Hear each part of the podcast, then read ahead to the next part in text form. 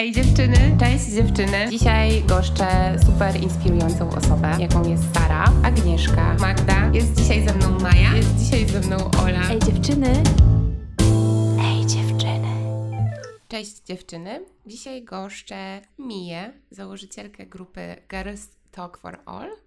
E, ma- Mam wrażenie, że to taki wyczekiwany odcinek przez Was, e, słuchacz, e, przez moje słuchaczki, bo bardzo często, kiedy tworzyłam ankietę, z kim miałabym porozmawiać w swoim podcaście, to właśnie typowałyście.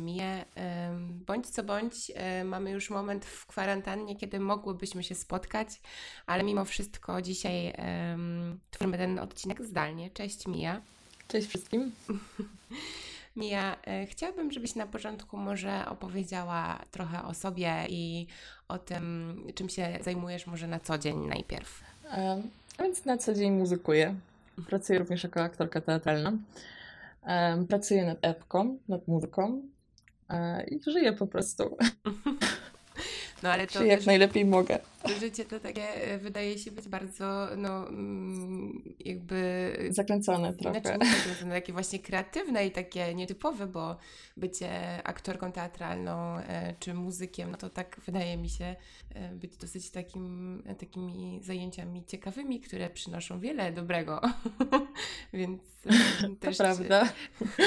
też ciekawi mi, mnie to, jak, jak ty się też w tym odnajdujesz, i, bo wiem, że muzyka jest twoją pasją. Tak, jak najbardziej. Ja się odnajduję bardzo świetnie. E, Wręcz mam wrażenie, że kiedy właśnie nie działam artystycznie, e, to nie czuję się sobą. Mhm. Więc i muzyka, i aktorstwo jest dla mnie, jest dla mnie czymś bardzo, bardzo ważnym. Dlatego, że ja właśnie w tych momentach, kiedy wchodzę do sali prób, czy wchodzę na salę teatralną, ja wtedy czuję się jak ryba w wodzie i ja wtedy czuję, że to jest moje miejsce na ziemi. I ja tak od zawsze czułam, bo od dziecka jestem związana ze sceną Mhm. mm, i z muzyką, i z teatrem, więc ja jak najbardziej się w tym odnajduję i kocham to, co robię. I mam nadzieję robić to do końca życia. No to mam nadzieję, że tak będzie. Ci tego bardzo życzę. E, Ale powiedz mi, no dobra, zajmujesz się muzyką, e, interesujesz się teatrem, aktorstwem. Skąd pomysł na to, żeby powstało Girls Talk for All? Pomysł stworzenia Girls Talk wziął się bardzo spontanicznie. Ja dosłownie w pewnym momencie e, przeglądając Twittera, Twittera i Instagrama i widząc tylko tak naprawdę garstkę kont ciał pozytywnych, feministycznych, e, które stety i niestety są skierowane tylko tak naprawdę do dziewcząt. No po mojej pozwie konta Girls for All też można stwierdzić, że jest to konto skierowane tylko i wyłącznie do dziewcząt, E, Ale tak nie jest, dlatego że ja chciałam, tworząc to konto, stworzyć bezpieczną strefę, strefę, w której nikt nie będzie oceniany, nikt nie będzie krytykowany, e, będzie mógł się wyżalić, będzie mógł jakby nauczyć się akceptacji siebie, zrozumieć pewne rzeczy, pewne sprawy, których ja sama bardzo często nie rozumiem i nie rozumiałam w przeszłości. Właśnie dzięki temu e, kontu je poznałam. Em, Nauczyłam się kochać siebie bardziej niż siebie kochałam, akceptować swoje wady i wydaje mi się, że też nie krytykować się aż tak bardzo, Mhm. bo krytyka według, wobec nas samych jest nadal bardzo, bardzo dużym problemem. Mm, Który taki z tematów, które poruszasz, e, jest dla Ciebie najważniejszy? Bo mówisz o ciał pozytywności, ale Ty też jesteś taką e, osobą, która e, mam wrażenie buduje takie, mm, taką inicjatywę dziewczęcego wsparcia i pamiętam, że jak ruszyłam z podcastem, to jakimś tam mm, trafem tr- dotarłaś do mojego konta i od razu od Ciebie dostałam mnóstwo pozytywnej energii. Mm, chociaż to były moje początki, jeszcze ten content nie był jakiś taki y, super rozwinięty i mam wrażenie, że za każdym razem mocno właśnie kibicujesz y, też innym inicjatywom dziewczęcym. Więc też mam pytanie, skąd taka mm, energia i siła i też pomysł na to, żeby budować taki właśnie girls support. Dlatego, że szczególnie w internecie, ale też i na co dzień, ale szczególnie w internecie em, najłatwiej można spotkać się właśnie z krytyką, z demotyzacją e, i z po prostu z wieloma negatywnymi czynnikami. Em, A ja chciałam właśnie, żeby tak nie było. Ja właśnie chciałam, żeby każdy wiedział, że to, co robi, to, co sprawia mu przyjemność, to, co kocha, jest ważne. I absolutnie nie powinien się poddawać po jednej porażce, dwóch porażkach o tym, że ktoś mu powie, że a, jesteś do kitu, a wiadomo, że znajdą się ludzie, którzy powiedzą, że nieważne, czy byś stała na rzęsach, powiedzą i tak jesteś do kitu. Mhm. Więc chyba u mnie stąd taka potrzeba, nie potrzeba, ale takie wsparcie, dawanie wsparcia innym. Ale dlatego, że ja w przeszłości niestety nie dostawałam tego wsparcia od osób mi bliskich. Mhm. Mm, I też obiecałam sobie, że absolutnie nie chcę, żeby ktokolwiek czuł się jak ja, jak ta młodsza, młodsza ja, kiedy, kiedy właśnie wchodziła w muzykę, kiedy jeździła na te wszystkie konkursy, wystąpienia, e, nie dostawała ani grama wsparcia, tylko właśnie była demotywowana ze wszystkich stron, więc ja czuję bardzo silną potrzebę okazywania wsparcia. Moim zdaniem okazywanie wsparcia jest bardzo ważne do tego, aby po prostu móc pokazać drugiej osobie, że to, co robisz, ma, ma, ma znaczenie. Czyli trochę też chcesz tak udowodnić wszystkim tym, którzy wcześniej Cię też nie wspierali, że, że jakby to jest bardzo istotne i że to jest y, gdzieś tam ten element, którego Tobie samej zabrakło podczas Twojej drogi z muzyką chociażby. Tak, dlatego że ja na własnej skórze wiem, jak to działa na człowieka. Um, posiadanie pasji czy posiadanie hobby to jest najlepsza rzecz, jaka może nas spotkać. Mhm. I mi zawsze było przykro patrzeć, kiedy widziałam kogoś, kto właśnie chociażby w internecie dostawał same negatywne, negatywne opinie, nie dostawał ani jednego wsparcia, a nawet to jedno wsparcie od tej jednej osoby już daje bardzo, bardzo dużo. Mhm. No tak Więc też. No. Co jest? Nic, aż się wzruszam w sumie. Ojej. Ojej, no to prawda, no jakby Mija, nie wzruszaj się. Znaczy płacz, dziewczyno płacz, muzy są super. Płaczcie, nie przejmujcie się, płacz jest, płacz jest świetny. Tak, ale y, to prawda, że jakby często jest tak, że w naszym życiu gdzieś sobie założymy jakieś tam, nie wiem, swoje cele i chyba nie ma nic gorszego, jak podcinanie skrzydeł. To jest takie okropne uczucie, kiedy ktoś bliski nagle na przykład da ci do zrozumienia, że nie wierzy w to, co ty sobie wymyśliłeś, albo jest sceptycznie nastawiony. Myślę, że to jest porównywalne do takiego uczucia, kiedy ktoś cię zdradza. E, tak.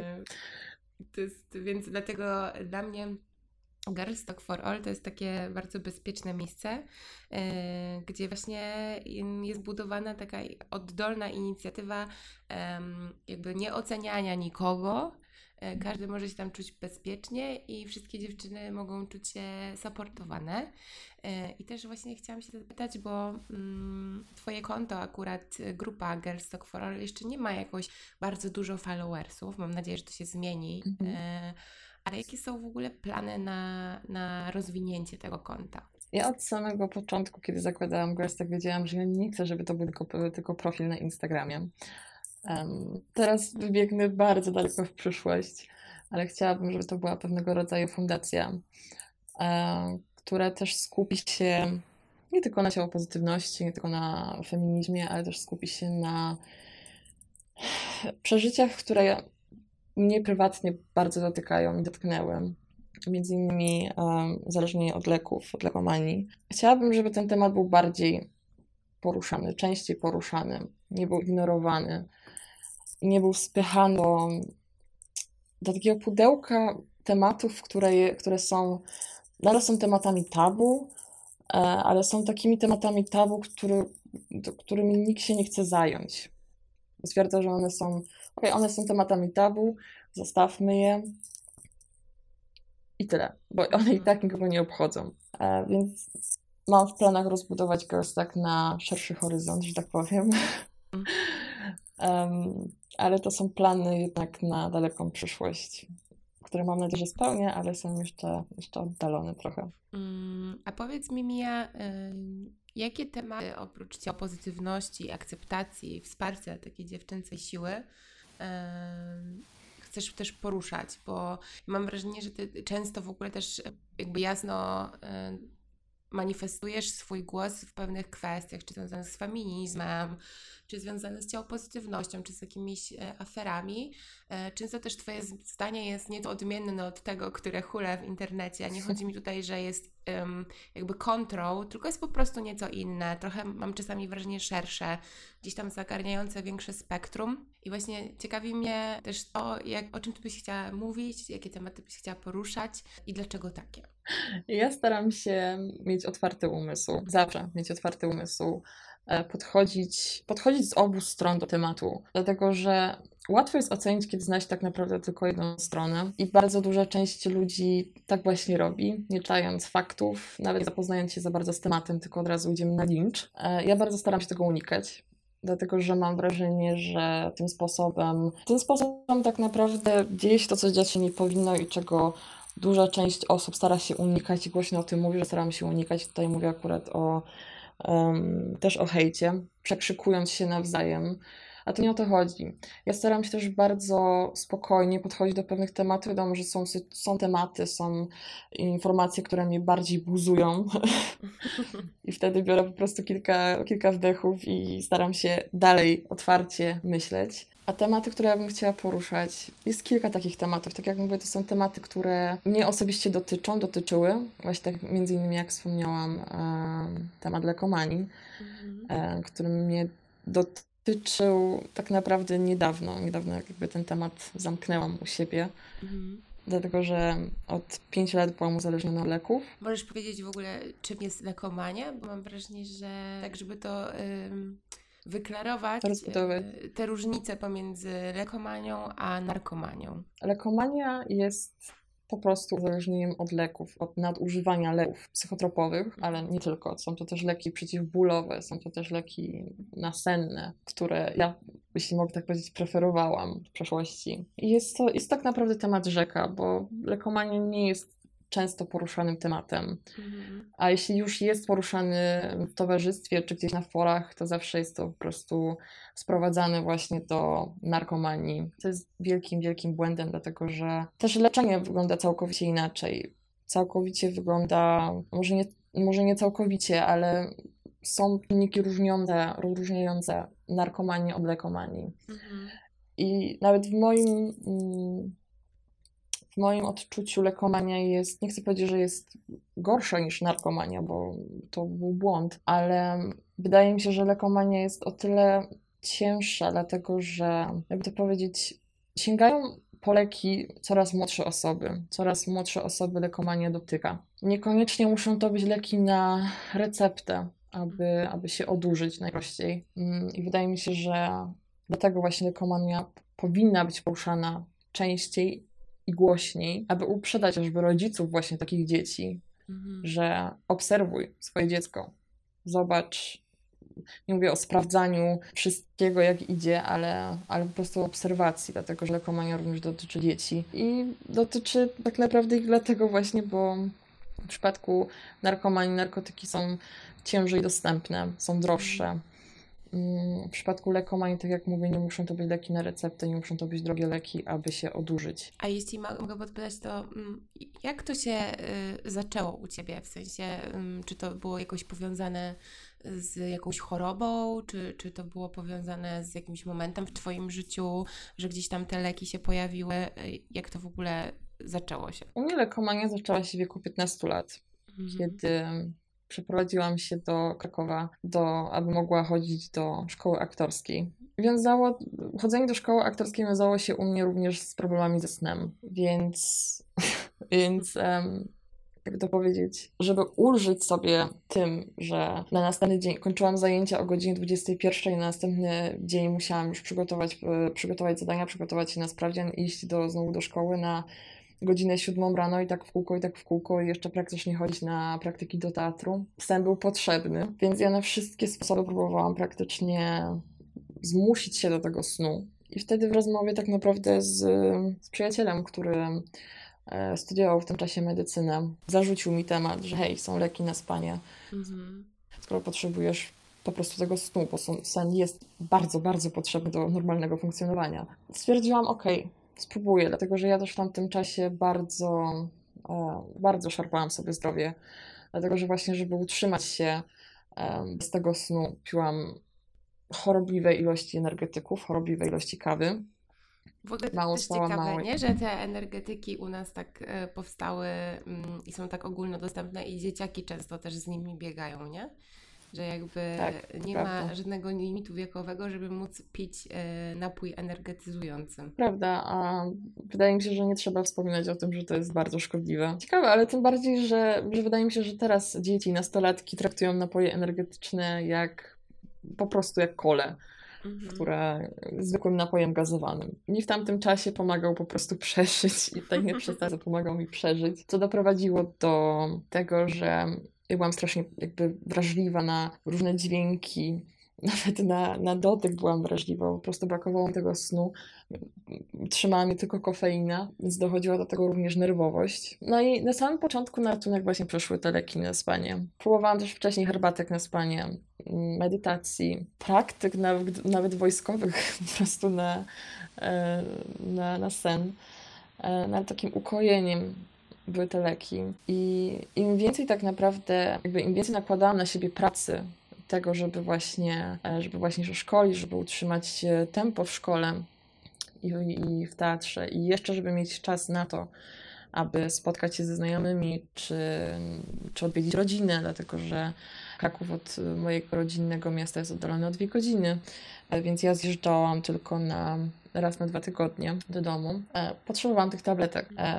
Też kiedy moje drogi zeszły się tak naprawdę z właśnie tym przyjacielem, który mi te leki polecił. Skończyła się jakby ta, jak to nazwać, skończyło się to, co dawało mi ten spokój, że wezmę tabletkę, pójdę spokojnie, za, e, pójdę spokojnie spać, następny dzień się obudzę e, i znowu, czyli zabrano mi tak naprawdę coś, co dawało mi normalnie funkcjonować, jak normalnie, już bez energetyków, bez tej kawy. Ja jakby z potrzeby tego, bo miałam już w głowie, że okej, okay, nie zaczniesz bez leków, potrzebujesz leków, mhm. Zaczęłam częściej wracać do domu, dlatego że miałam w głowie to, że moja babcia na pewno ma jakieś leki na spanie, dlatego że też miała um, ściewko problemy właśnie e, ze snem.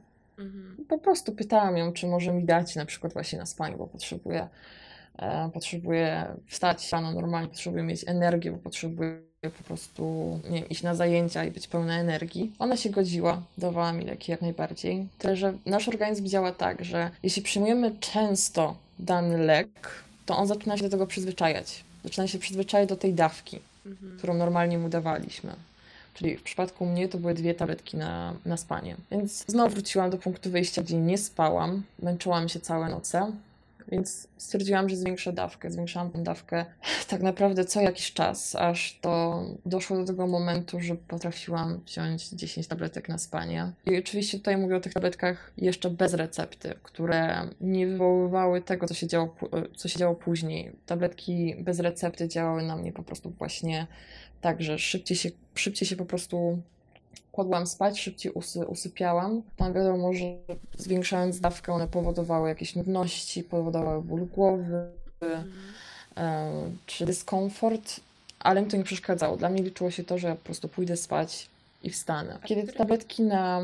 Mhm. E, sorry, mm, że Ci przerywam, ale chciałam się zapytać, w którym momencie się zorientowałaś, że masz faktycznie problem, że, że jakby jesteś uzależniona od tych leków, bo to też jest chyba tak wydaje mi się, że ważny moment w uz- uzależnieniu, nie? żeby sobie z tego po prostu zdać sprawę. Mhm. U mnie tym momentem było tak naprawdę to, kiedy już właśnie biorąc tylko i wyłącznie tabletki na, e, na receptę, które, które wywoływały halucynacje, paranoję, strach i dla mnie chwilową jakby dawały mi chwilę zapomnienia, chwilę relaksu. Był moment, kiedy, już nie pamiętam ile ja wtedy tabletek wzięłam, wzięłam dość sporo tych tabletek. Straciłam świadomość bardzo szybko, straciłam przytomność wtedy. Na drugi dzień się obudziłam na szczęście, kompletnie nie pamiętając, e, co się działo w zeszłej nocy kompletnie nie pamiętając, jak znalazłam się w ogóle w innym pomieszczeniu. To nie był mój pokój tym razem.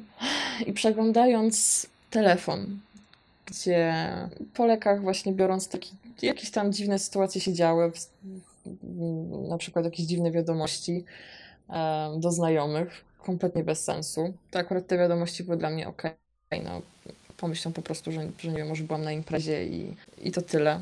alkohol zadziałał, nie leki.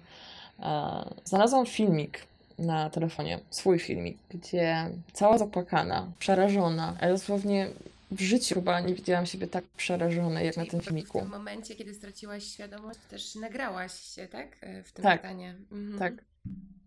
Ja kompletnie tego nie pamiętałam, że, że w ogóle miałam telefon, dlatego że ja z reguły właśnie jak decydowałam się na wzięcie konkretnej dawki leków, e, zawsze wyłączałam telefon właśnie, żeby nie było takich sytuacji e, jak z wiadomościami, bo to się ograniczało tylko do wiadomości na samym początku. Nie chciałam zostać przyłapana po prostu, że jest jakiś problem ze mną. Znalazłam ten filmik właśnie będąc na nim kompletnie przerażoną, zapłakaną e, i krzyczącą, że ktoś próbuje mnie zabić. Mhm. Filmik był nagrywany w moim pokoju, nikogo w moim pokoju nie było. I na tym filmiku, na tym filmiku ja wołałam o pomoc, dosłownie wołałam przerażona o pomoc, bo bałam się, jakby leki zadziałały w ten sposób, że po prostu myślałam, że ktoś jest w tym pomieszczeniu i po prostu zagraża mojemu życiu. I to, mnie, to mną tak wstrząsnęło, że wcześniej ja nie miałam pojęcia, co to ze mną robi, bo wiadomo, że w pewnym momencie po prostu traciłam, traciłam tą przytomność, już nie wiedziałam, co się dzieje. A Mhm. na drugi dzień nigdy nie pamiętałam tego, co ja robiłam poprzedniej nocy. Czyli właściwie wydawało ci się, że ty śpisz.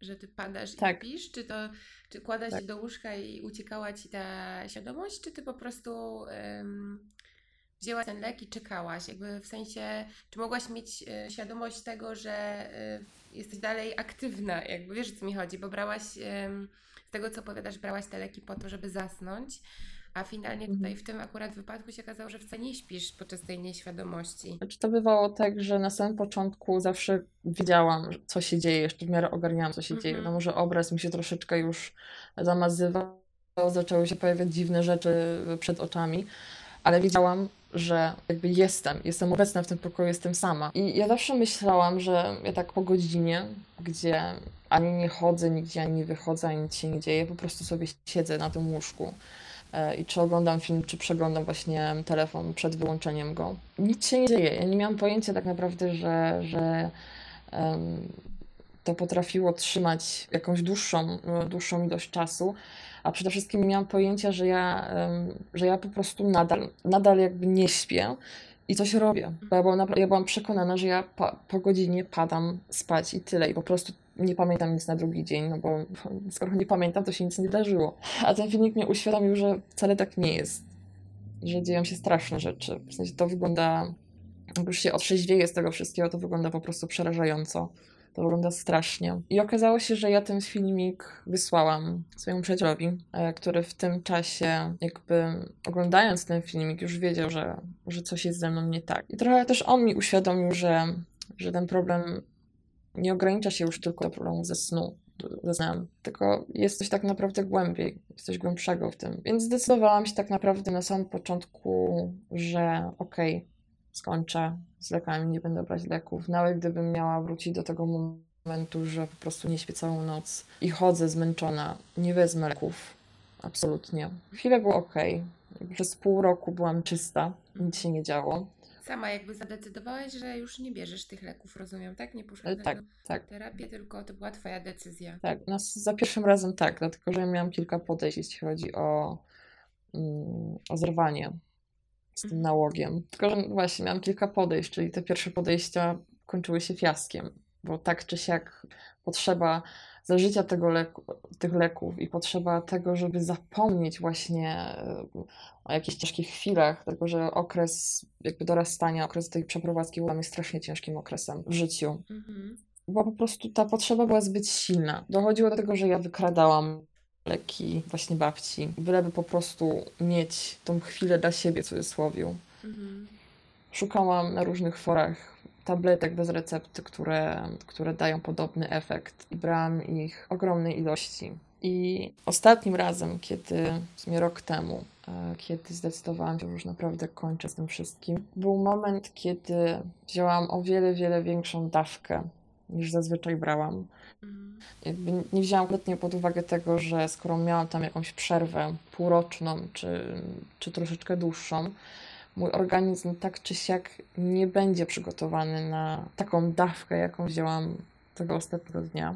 I skończyło się tym, że wylądowałam w szpitalu na Mhm. pukaniu żołądka. I wtedy zdecydowałam, że pójdę na terapię. Muszę się po prostu od tego uwolnić, dlatego że w tamtym momencie ja sobie zdałam, że zdałam sobie sprawę z tego, że okej, okay, ja traktowałam jako, jako zabawę, jako tą chwilę przyjemności, oderwania się od problemów, mhm. ale nigdy nie brałam pod uwagę tego, że przez takie coś ja mogę umrzeć. Nigdy biorąc te leki nie, wcześniej nie miałam w głowie tego, że zobaczysz, że dojdzie do takiego momentu, kiedy ty się nie obudzisz. I to mnie tak zmotywowało do tego, że, żeby właśnie iść na tą terapię. Czyli to była taka, taka myśl o tym, że to ci przyniesie ulgę, tak, w postaci tego, że zaśniesz i że będziesz mogła po prostu spać sobie słodko, a jakby nigdy nie miałaś tej, tego poczucia kruchości i takiej um, nikłości życia, nie? Że jakby wystarczyło tak. pewnie kilka tabletek więcej i mogłoby cię nie Tak, to jest prawda. Mhm. Nigdy, jakby nigdy o tym nie myślałam, że e, chociaż ta jedna tabletka więcej, a ta jedna tabletka więcej już robi ogromną różnicę i koniec. No i jak z perspektywy teraz czasu, e, mówisz, że to prawie rok, e, kiedy już w sumie też chodzisz na terapię, E, postrzegasz ten problem? Szczerze to jakby nie mam słowa w sobie nawet na to, ale nawet jakby nawet nie, że ja postrzegam, bo, bo, bo ja postrzegam to wiadomo jako poważny problem, tylko bardziej właśnie martwi mnie, mnie to, jak to postrzega społeczeństwo, dlatego że w momencie, kiedy ja zaczęłam głośno e, w towarzystwie mówić o tym, że choruję na lekomanię. Ja słyszałam zawsze tylko śmiechy i zawsze słyszałam tylko, że na jaką lekomanię jesteś po prostu ćpunką. Im częściej poruszałam ten temat, już nawet nie w towarzystwie znajomych, tylko po prostu na jakimś forum czy, e, czy w jakichś dyskusjach, to zawsze było odbierane jako to, że jesteś ćpunką. Mhm. Nie jesteś chora, jesteś po prostu ćpunką. I też dlatego cieszę się, że mogę, to, mogę, mogę opowiedzieć tę swoją historię tutaj o tym wszystkim i mhm. może też to da jakby ludziom do zrozumienia duże oczy, że, że jest taki problem. I ten problem, nadal na leczenie lekomanii e, nie ma konkretnych sposobów, dlatego że ciężko jest leczyć lekomana farmakologicznie. Mhm. Jakby to się wyklucza. Ale nadal jest to, jakby dla mnie jest to osoba, która to jakby przeżyła. Jest to przykre, że jest to temat ignorowany po prostu. Najprościej w świecie jest to temat ignorowany, albo właśnie jest sprowadzany po prostu do tego, że, że, jest, się, że jest się narkomanem, czy jest to łączone mhm. um, ze sobą. A czy ty orientujesz się, czy, bo, bo, są ośrodki tak leczenia uzależnień, czy, czy w takich ośrodkach też właśnie jest podejmowana próba leczenia lekomanii, czy bardziej się tam, czy, czy jakby nie ma takich miejsc, bo jakby ja się też nie orientuję, jak to wygląda u nas w Polsce, czy, czy w ogóle jakby takie ośrodki oferują ten typ terapii. Czy to jest jakby sprowadzane do tego samego worka, co alkoholizm, co narkomania? Wiesz co, w niektórych jest, jest um, POWO, um, leczenie pod lekomanów, mhm. a w niektórych jest to właśnie sprowadzane do tego, do takich uzależnień jak alkoholizm, jak właśnie uzależnienie od narkotyków i tak dalej, i tak dalej, tylko że to jest po prostu też uzależnienie. Ale terapia wygląda całkowicie inaczej. Zauważmy też, że Terapia jest dobierana w sposób bardzo indywidualny. Mhm. Jest przeprowadzony szereg rozmów z pacjentem przez e, psychiatrów i psychologów lub psychologów. I tak naprawdę terapia zależy bardzo od e, tego, od jakich leków byliśmy uzależnieni. Mhm. Bo w przypadku leków nasennych, tak jak w moim przypadku, było wprowadzone e, leczenie farmakologiczne, natomiast wyglądało to ono w taki sposób, że była stopniowo zmniejszona po prostu dawka, dawka tych leków, aż ona była kompletnie wyzerowana. Oczywiście są rozmowy grupowe lub indywidualne z psychologiem lub psychiatrą. Także leczenie lekomanii wygląda, wygląda mniej więcej w ten sposób. Trzeba najpierw jakby przeprowadzić właśnie wywiad z pacjentem, znaleźć źródło problemu, dlaczego tak naprawdę zaczęło się te leki brać, co było powodem mhm. i tak dalej, i tak dalej. A ty jak trafiłaś do tego szpitala, to rozumiem, że wtedy jakby też e, zaproponowano ci konsultację z e, psychologiem, czy, czy ty sama jakby stwierdziłaś, nie, to już jest koniec i ja chcę zrobić z tym porządek? Ja sama zdecydowałam, że, że mhm. chcę skończyć. I też trochę dlatego, że wiadomo, że zaczęłam się bardziej martwić o to swoje życie. Też dlatego, że właśnie przez lekomanię do dziś płacę zdrowiem, e, zdrowiem fizycznym, do dziś i też psychicznym, bo tak naprawdę do dziś ja się boję jakąkolwiek tabletkę wziąć. Mhm. Mm, Której Nieważne, na przykład potrzebujesz, to... tak? Bo jesteś chora na grypę, tak. powiedzmy. Mhm. Tak.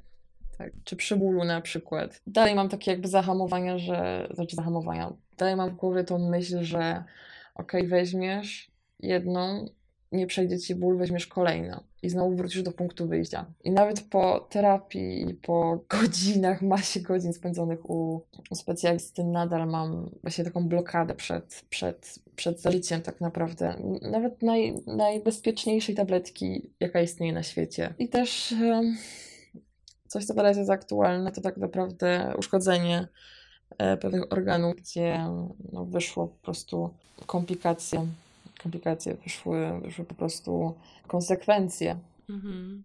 tych czynów, chwili zapomnienia. Co byś doradziła takiej osobie młodej, która gdzieś czuje, że ma podobny problem?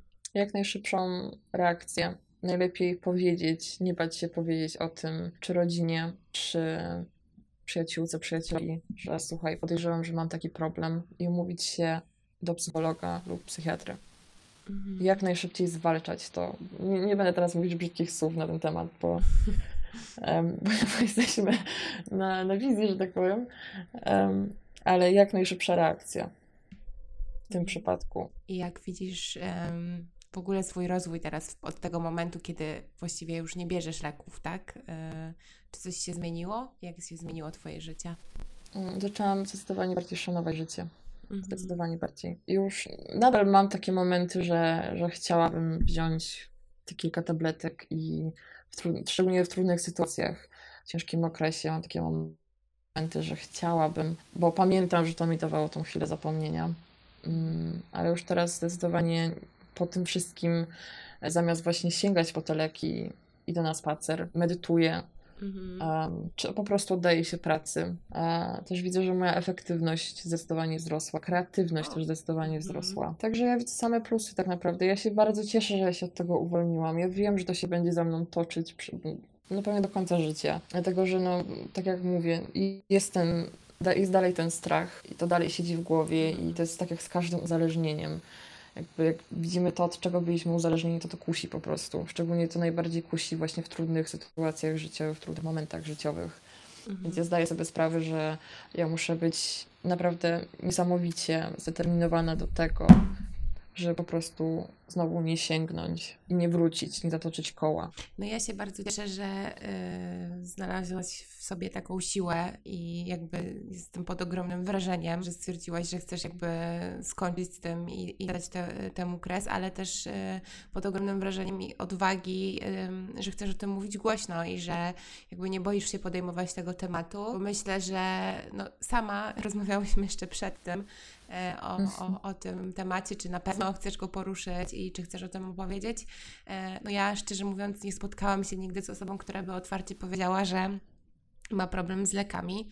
Zwłaszcza, że z tego co wiem, też statystycznie my jesteśmy w ogóle państwem, narodem, który w ogóle bardzo lubi sięgać po leki bez recepty, po suplementy. Po prawda. E, jak nas boli tylko coś prawda. najmniejszego, to od razu biegniemy po, po tabletki przeciwbólowe. I też, ja nie wiem, czy też to zauważasz, ale pewnie tak, że no, leki są nawet przy kasach w sklepach spożywczych, nie? Że jakby to jest tak ogólnodostępna rzecz, że bardzo się cieszę, że Ty o tym mówisz i że zgodziłaś się podzielić tą historią. Ja bardzo dziękuję, że mogłam o tym powiedzieć i każdego, kto zna osobę, która ma problem z lekami lub sami słuchacze dojrzewacie, że możecie mieć taki problem, e, zapraszam do siebie na rozmowę. Postaram się jak najlepiej odpowiedzieć na pytanie dotyczące przebiegu terapii i oczywiście wspierać drodze. No ja Was zapraszam, a jeszcze chciałabym Mija, żebyś na koniec, bo zawsze tak proszę gościa odcinka, żeby powiedział coś fajnego, coś takiego krzepiącego do dziewczyn i do słuchaczy, znaczy do dziewczyn i chłopaków, bo to nie jest tylko podcast dla dziewczyn. Ej dziewczyny, ej chłopaki, pamiętajcie, że Wasze życie ma znaczenie